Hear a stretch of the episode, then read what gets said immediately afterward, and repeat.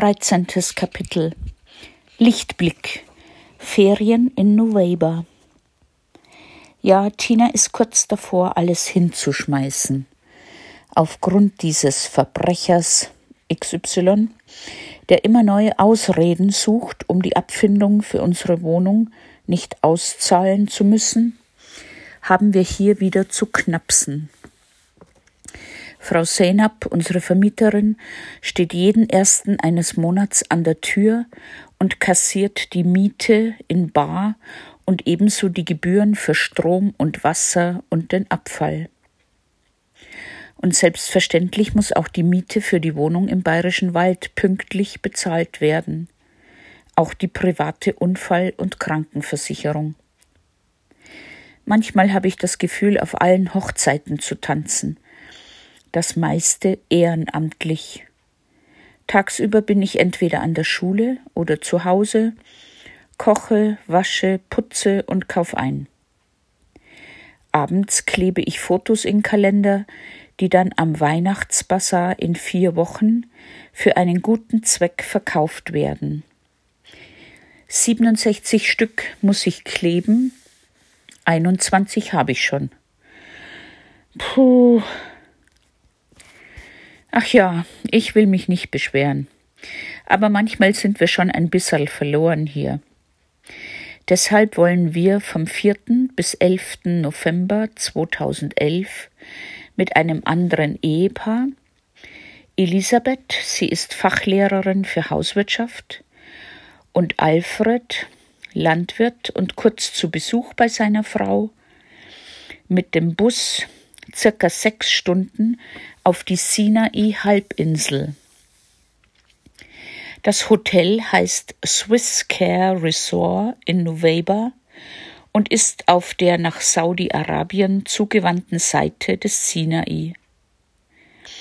Da wir circa 20 Mal angehalten haben, um andere mitreisende Ägypter an ihren Feriendomizilen abzusetzen, wurden es letztendlich 8 Stunden Fahrzeit. Aber die knapp 500 Kilometer kosten pro Nase nur 8,50 €. Wir sind ja zum ersten Mal auf dem Sinai unterwegs und ich denke so bei mir, wer will denn dieses nackte, unwirtliche Land? Nur Steine und Berge, keine Häuser, keine Menschen, niemand weit und breit. Nur Israel. Daher sehen wir auch Panzer und Soldaten, die immer wieder den Bus anhalten und unsere Pässe kontrollieren. Gegen 18 Uhr entsteigen wir in der Nähe unseres Hotels, müde und steif, dem Bus. Es ist bereits stockfinster. Kurze Zeit später werden wir von einem Pick-up abgeholt, der uns zum Hotel bringen soll. Alle setzen sich auf die Ladefläche, nur ich darf vorne zum Fahrer. Ein Beduine mit weißem Kopftuch und weißem Kleid.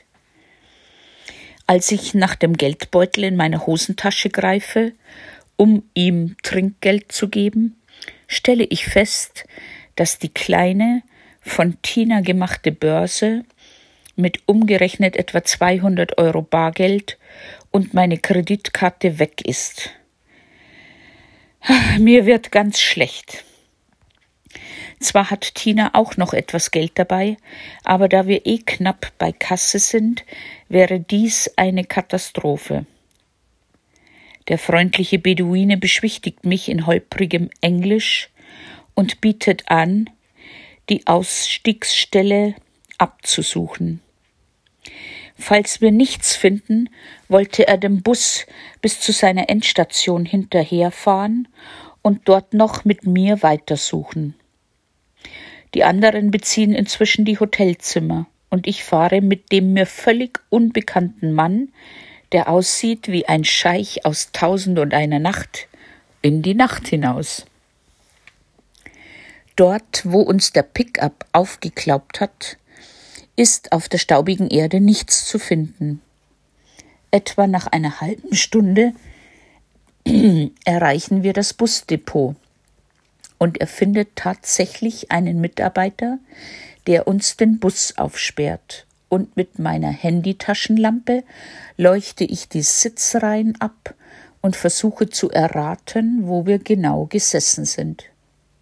Unglaublich, ich finde die kleine Börse zwischen einem Sitz und der Außenwand. Alles noch drin, auch die Kreditkarte. Da wusste ich aber noch nicht, dass sie bereits ungültig ist. Natürlich fällt mein Trinkgeld für den Scheich jetzt erheblich großzügiger aus. Wohlbehalten komme ich 1,5 Stunden später im Hotel an. Müde, aber glücklich. Dort ist alles sauber und großzügig. 2 Zimmer mit Verbindungstür, 2x Bad, 2x Fernseher. Erst am Morgen sehen wir bei Tageslicht, wie schön es hier ist. So lässt sich der November ertragen. Dennis ist hart im Nehmen und springt gleich in den kalten Pool. Tina und ich machen es uns mit ein paar Büchern am Strand gemütlich und schwimmen lieber im Meer, das etwa 21 Grad warm ist. Ein weiterer Grund, aus Kairo zu flüchten, ist das am 6. November stattfindende islamische Opferfest. Das heißt, auf den Straßen werden Schafe und Kühe geschlachtet. Kollegen von Tina berichteten ihr vom vergangenen Jahr. Aufgeschlitzte Tierkörper hängen an Eingangstüren, die Gehsteige sind blutbesudelt. Das wollten wir Dennis keinesfalls zumuten. Er ist hier glücklich mit ein paar französischen Mädels aus Mahdi am Strand unterwegs. Es gibt keine Verständigungsprobleme. Sie suchen nach Krebsen und anderem Strandgut. Er ist stolz, wenn er den jüngeren Mädchen etwas zeigen kann. Einmal bringt er uns eine durchweichte Stange Zigaretten. Direkt vor unserem Strandabschnitt ist ein wunderbares Riff. Wir schnorcheln und relaxen. Zum ersten Mal sind wir fasziniert von den bunten Fischen und den Korallen im Roten Meer. Und siehe da, auch Dennis ist jetzt mit Taucherbrille und Schnorchel mit uns im Wasser. Ein netter Beduine kommt mit seinem Kamel namens Sarah vorbei und lässt Dennis gegen eine einmalige Zahlung von 40 Pfund, etwa 4 €, die ganze Woche darauf am Strand entlang reiten. Manchmal verliere ich sie aus den Augen und habe dann Angst, dass er mit Dennis durchbrennt. Fast jeden Nachmittag lassen wir uns Burger, Pommes und Pizza an den Strand bringen und machen dann ein Nickerchen. Bis zum Abendessen, das ausgezeichnet ist es ja noch so lang. Außer uns sind vielleicht noch 3 bis 4 andere Familien am Strand. Die Sonne brennt noch ganz schön, aber es weht immer wieder ein kräftiger Wind. Ja, es ist wirklich traumhaft hier. Und schon wartet ein weiteres Abenteuer auf mich. Am 9. November buchen wir einen Ausflug zum Colored Canyon. 4 Stunden mit Getränken für 80 US-Dollar. Um kurz nach 9 holen uns 2 Beduinen mit einem Jeep ab und bringen uns zum Canyon, etwa 1 Stunde Fahrzeit. Auf einem schmalen Trampelpfad steigen wir tief hinab. Und weil ich doof bin, ist mir da nicht klar, dass ich da auch wieder rauf muss. Ein junger Mann ist unser Guide und er begleitet uns, spricht aber nur Arabisch. Macht nix. Er muss ja auch nichts erklären. Er läuft nur immer ein paar Meter vor uns her und wartet, wenn wir stoppen, um zu fotografieren oder etwas Interessantes entdecken. Außer uns scheint hier niemand unterwegs zu sein. Die Felswände sind faszinierend schön und schillern in allen Farben und Mustern. Noch nie habe ich sowas gesehen. Für Dennis ist es ein Kletterparadies, ein idealer Spielplatz. Je weiter unten, desto kühler wird es und immer enger. Ich staune und fotografiere bizarre Muster und Farben. Über uns der strahlend blaue Himmel. Plötzlich taucht vor uns ein kugelrunder Stein auf, der in diesen schmalen Pfad gestürzt ist. Durchmesser etwa 1,5 Meter und darunter ein kleines dreieckiges Loch, um weiterzukommen. Blöd nur, dass es dann danach 3 bis 4 Meter in die Tiefe geht. Nach dem Guide, Dennis und Tina bin ich an der Reihe. Ich habe fürchterliche Angst, aber es hilft ja nichts. Ich muss da durch und nach unten rutschen, es gibt keinen anderen Weg. Ich drehe mich auf den Bauch und lasse mich einfach fallen. Alles geht gut, nur das Handy in meiner Hosentasche hat die Hose zerrissen. Egal. Ich bin stolz, dass ich das trotz großer Angst geschafft habe. Nicht weit von dieser Stelle müssen wir nochmals etwa 2 Meter in die Tiefe springen. Fast lächerlich einfach. Kurz danach eröffnet sich ein breiteres Tal.